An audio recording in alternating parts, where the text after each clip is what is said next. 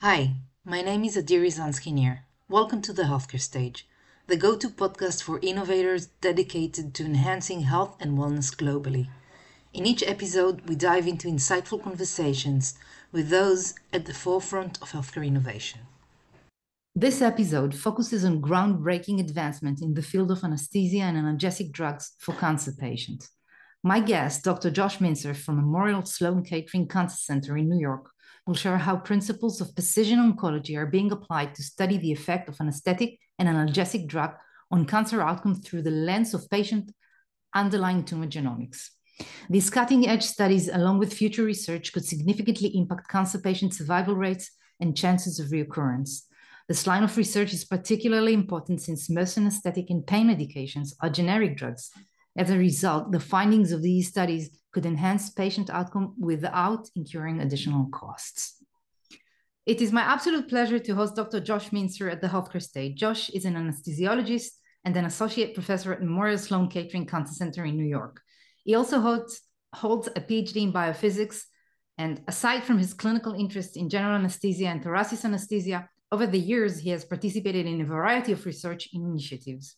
More recently, Dr. Mincer has focused his effort on exploring how the application of anesthetics and analgesics impact cancer outcome. Hi, Josh. Adi, thank you for having me today. It's an absolute pleasure to be with you. It's a pleasure to have you here, and I'm looking forward to conversation.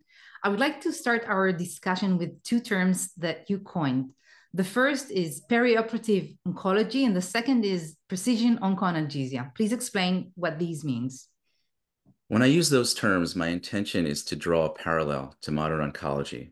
Uh, by precision, what is meant in modern onco oncology is that patient-specific factors, and generally that means a patient's tumor omics, genomics, and other, are used to understand how a drug can affect outcome uh, patients with different omics uh, get different drugs or different dosings of drugs.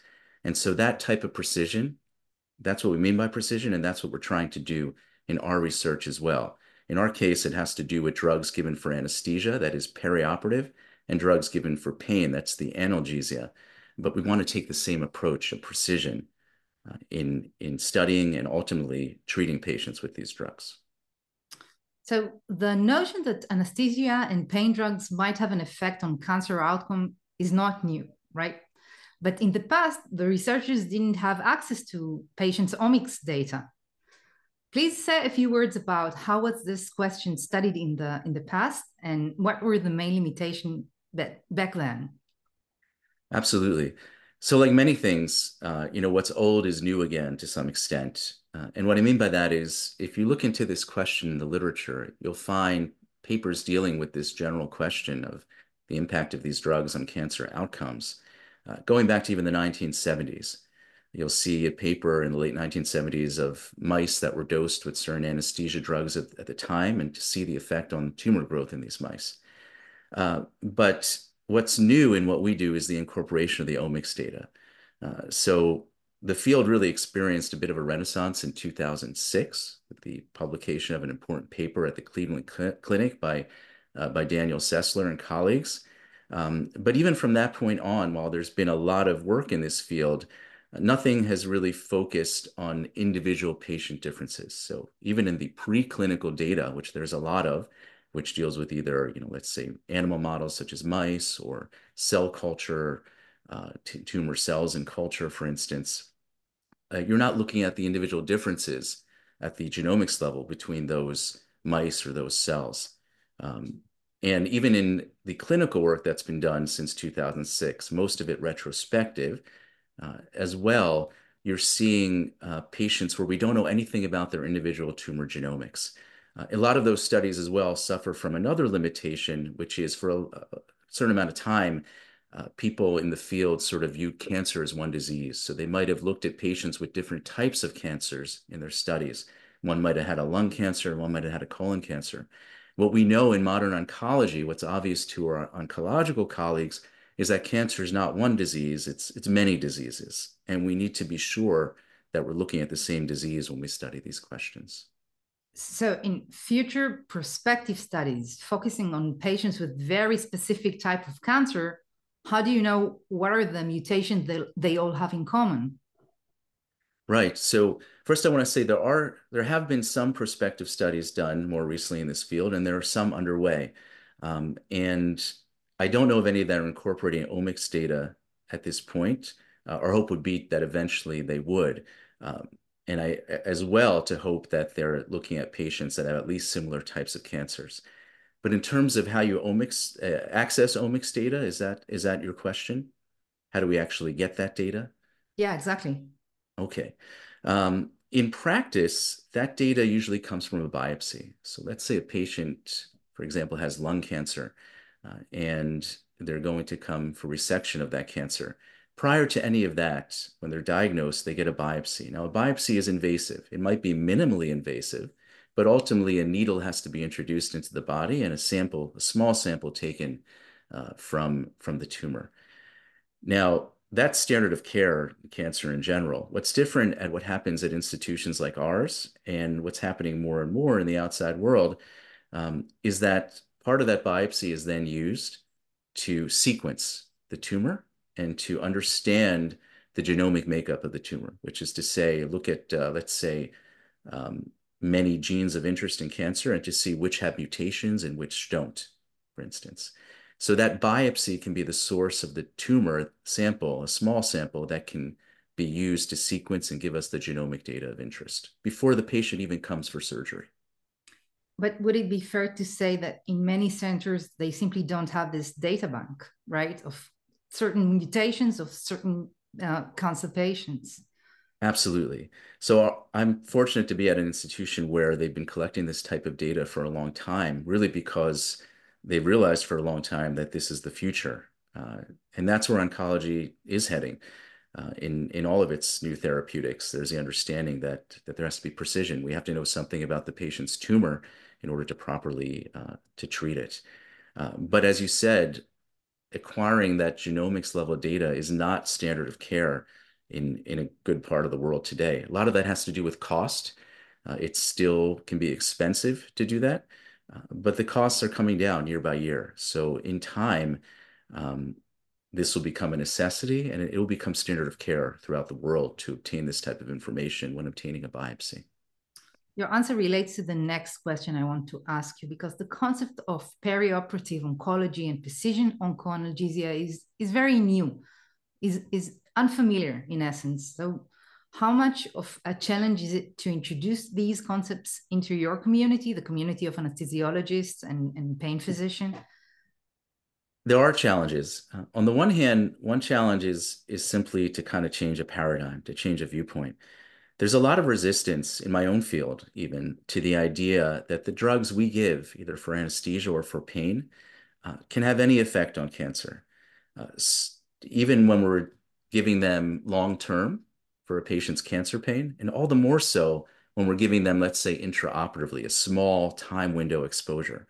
Nonetheless, there's an increasing body of evidence over a number of years now that these drugs do interact with cancer and even in that relatively short time window of the perioperative period, because it's a special time period in terms of what's going on in the patient's body, uh, they can have an effect on longer term outcomes. So one thing is we need to change minds in that regard. And ultimately, one has to look at the evidence and judge it. Um, but, you know, other other challenges are, are the accessibility of the data.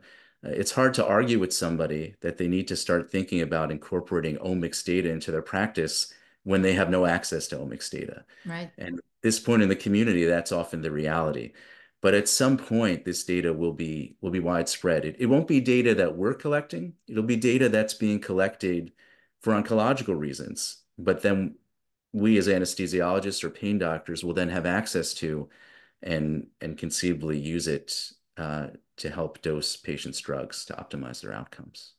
So, walk me through the process of data collection required to conduct such a prospective study. How would that study look like? Sure. Let's consider, for instance, maybe we're looking at patients with a specific type of cancer, lung adenocarcinoma, let's say, for instance. That's where we've done some of our retrospective work, one of the systems. So we would have patients who would come in would have a biopsy, would get diagnosed prior to their surgery. And those that had an early stage cancer and therefore were amenable to resection, to surgery, to remove it, um, would have their, they would anyway have their biopsies sequenced. So that data would then be being collected. By the time they came for surgery, we would have that data. We would then randomize, we would enroll and randomize patients first into two groups, one to get a relatively high dose of, let's say, opioids, if we're studying the opioid question, intraoperatively as part of their anesthesia, and one where we give them a lower dose. Uh, but then beyond that, we would further um, stratify those groups of high and low doses uh, into whether or not they had a certain mutation. So you can imagine there four groups. Um, let's say we knew a certain, we have a hypothesis from our retrospective work that a certain specific mutation will make a patient more susceptible to the opioid and, and cancer outcome relationship. So you will have a group that has the mutation that gets high opioids, a group that has the mutation that gets low opioids, a group that does not have the mutation that gets high opioids, and a group that does not have the mutation that gets low opioids. And with enough statistical power, after doing enough patients, we should be able to answer the questions of, first of all, does the difference in opioid dose matter in terms of recurrence rates, for instance? And second, does having that mutation matter in terms of the dose you get, whether it makes a difference for outcome? That would be an example uh, of the study. If we in fact showed through a prospective study that that was true, that, that would probably be practice changing, such that we would argue that prior to surgery, one has to get this omics level data and one has to tailor the anesthetic based on the presence or absence of that mutation in clinical practice. In this example, you choose patients by sequencing their DNA, but you might receive very different results in your future prospective studies if you look at patients' RNA or protein or epigenomics. So this is uh we're just starting here. You're exactly right. It's the tip of the iceberg. And the reason for that is sort of that old joke about the guy who's looking for his keys in the parking lot and he's only looking under the under the light yeah. when they could be anywhere. Uh, and the reason he's looking under the light is because that's where he can see. Um, we have to start where we can see. So uh, just historically, um, you know, because I guess of the Human Genome Project and, and other such work, sequencing is where a lot of the efforts have been DNA sequencing. So we now have, at our institution at least, a breadth of genomics, of DNA sequence data. But of course, the interesting interactions could be at another level, uh, at the transcriptomics level, that is how the genes are expressed in the tumor, differences in genes, gene expression. At the proteomics level, how those genes are then translated into proteins and differences right. in those proteins, et cetera. Epigenomics, how the DNA is methylated and how that affects expression. Um, and as more and more of that data is acquired, we will want to look at it and we want to study it in a similar way. Uh, that's already going on. I mean, in oncology, certainly people are in, incorporating transcriptomics uh, and um, and other levels of data. Um, ultimately, I think you know as we will this will be a multimodal data approach. Uh, we're going to ultimately probably have a model where we're able to feed in the genomics data of a patient, their transcriptome, trans, trans, transcriptomics data, et cetera. And ultimately, you know, in a big data driven way, we'll have an AI model that will be able to tell us what the optimal uh, anesthetic or analgesic type plan is. But that's still way down the road. But you're correct. I completely agree we really want to be looking at all of those levels of data and ultimately putting them all together into one large sort of big data model. Perhaps in the near future, liquid biopsies will play an important role in the ability to easily collect different types of data. It's interesting you mentioned liquid biopsies. Uh, we're incorporating those into our own research right now. Uh, and, and you're right about what the power of liquid biopsies. Let me take a step back just in case um, some of your viewers are unfamiliar with liquid biopsies. So we, we talked about before how the starting point for this type of information is a biopsy, which is invasive. One has to take a, a sample from the tumor uh, with a needle or otherwise. Sometimes even we don't get information until a big chunk of it's taken out in the surgery. Um, in any case, that's how it's usually done. There's cost to that. Often patients need anesthesia. They need to be in hospital. Uh, and there's risks. While it's minimally invasive, there are risks. The idea of a liquid biopsy is that we could obtain that information, uh, but simply through drawing blood from a vein, much as we get all types of other information from blood tests. Why, why or how is this possible? Well, a tumor in a person's body is always shedding things. So it's shedding things into the patient's circulation, which then are traveling all over the body. It sheds circulating, it sheds cells into, into circulation. These are called circulating tumor cells. Those cells, in fact, are the basis of metastasis and ultimately recurrence. Other things are shed into circulation, like cell-free DNA, other molecules, and other types of, of signaling things like vesicles that contain signaling molecules. And all these are probably important in the process of recurrence and metastasis and progression of disease. So imagine that we could actually collect a sample of that as it's flowing through a patient's veins, and simply through a blood draw, we could access that. It's game changing. This is a bleeding area of research. Uh, it's already being incorporated into drug development in modern oncology, but it's still quite experimental. There's ways to go on it. It's a bleeding area, the bleeding edge of research. Um, it's a game changer because it's not invasive. You can do it as much as you want simply by, by, drawing blood. So it holds promise in oncology for the ability to screen someone before they even know cancer, know they might have cancer, and possibly pick up these cells and treat them as early as possible. Similarly, to screen a patient who had cancer for recurrence as early as possible. And, and also to test the effects of drugs in real time. Give a drug, draw a blood sample, see what it's doing to tumor or to circulating tumor cells in real time. And that's, of course, where our primary interest is to see what our drugs might be doing by way of taking a liquid biopsy. So we actually are currently uh, at our institution, there's a, a, robust program to develop liquid biopsies in-house and in in partnership with industry partners. And we're part of that. We're, we're involved and we're utilizing those technologies in our research as well. But ultimately, that would be the way to go. I, I think that you mentioned the industry. I think that the effort required to correlate between cancer outcome, the anesthetic, the anesthetic or analgesic administered, and the patient omics data is, is heavy lifting. And one would expect that the pharmaceutical companies selling these drugs would participate in this effort. However, their incentive to do that is low because most of these drugs are generics. So it's a problem.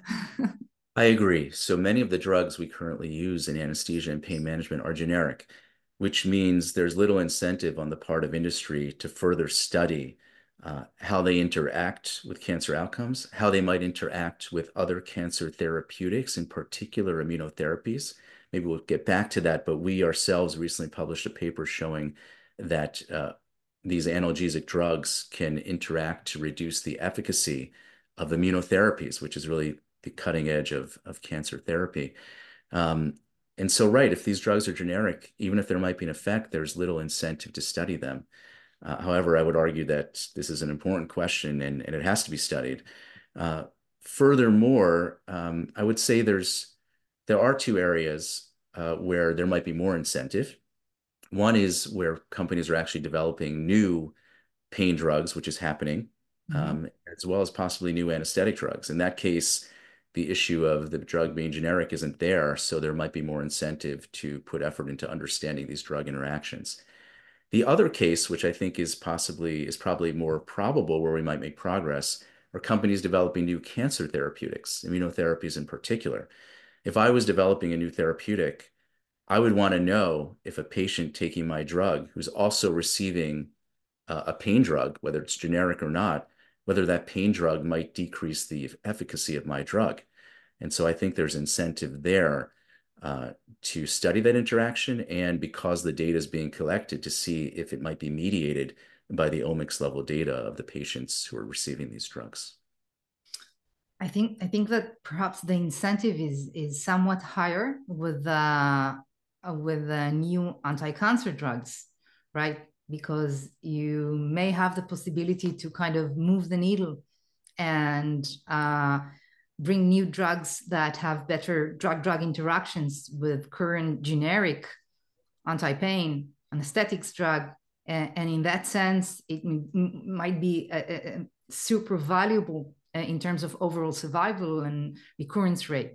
But with new, uh, currently underdeveloped anti-pain drugs, I'm not sure that the incentive is to investigate investigate them in the in the concept of uh, in the aspect of uh, of uh, the, the cancer outcome.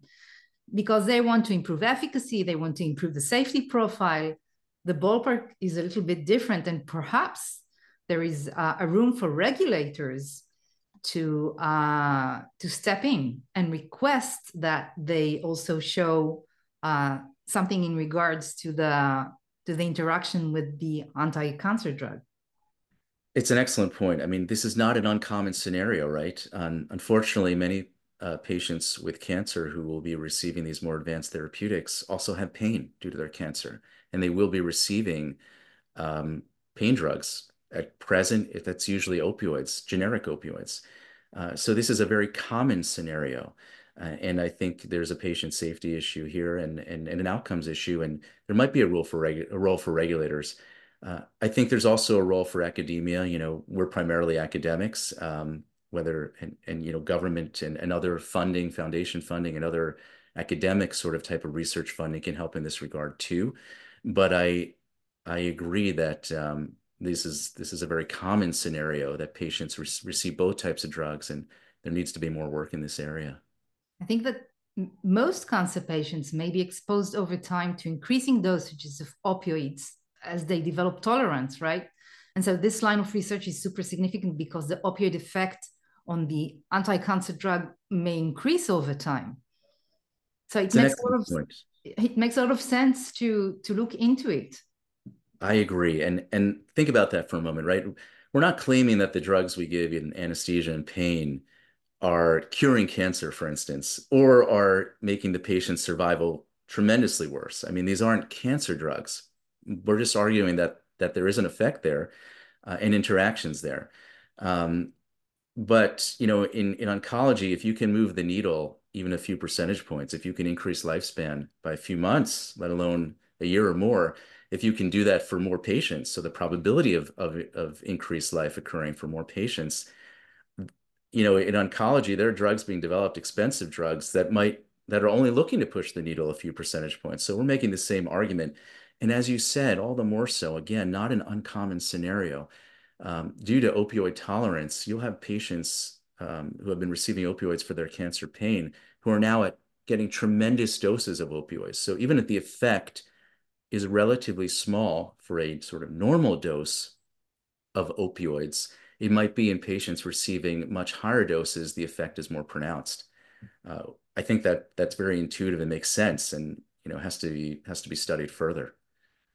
And also, perhaps uh, companies that are choosing to uh, take these generic drugs and further investigate them and um, bring a new cookbook which says patients uh, suffering from a specific type of cancer with mutation X should receive uh, anti-pain medication. Why?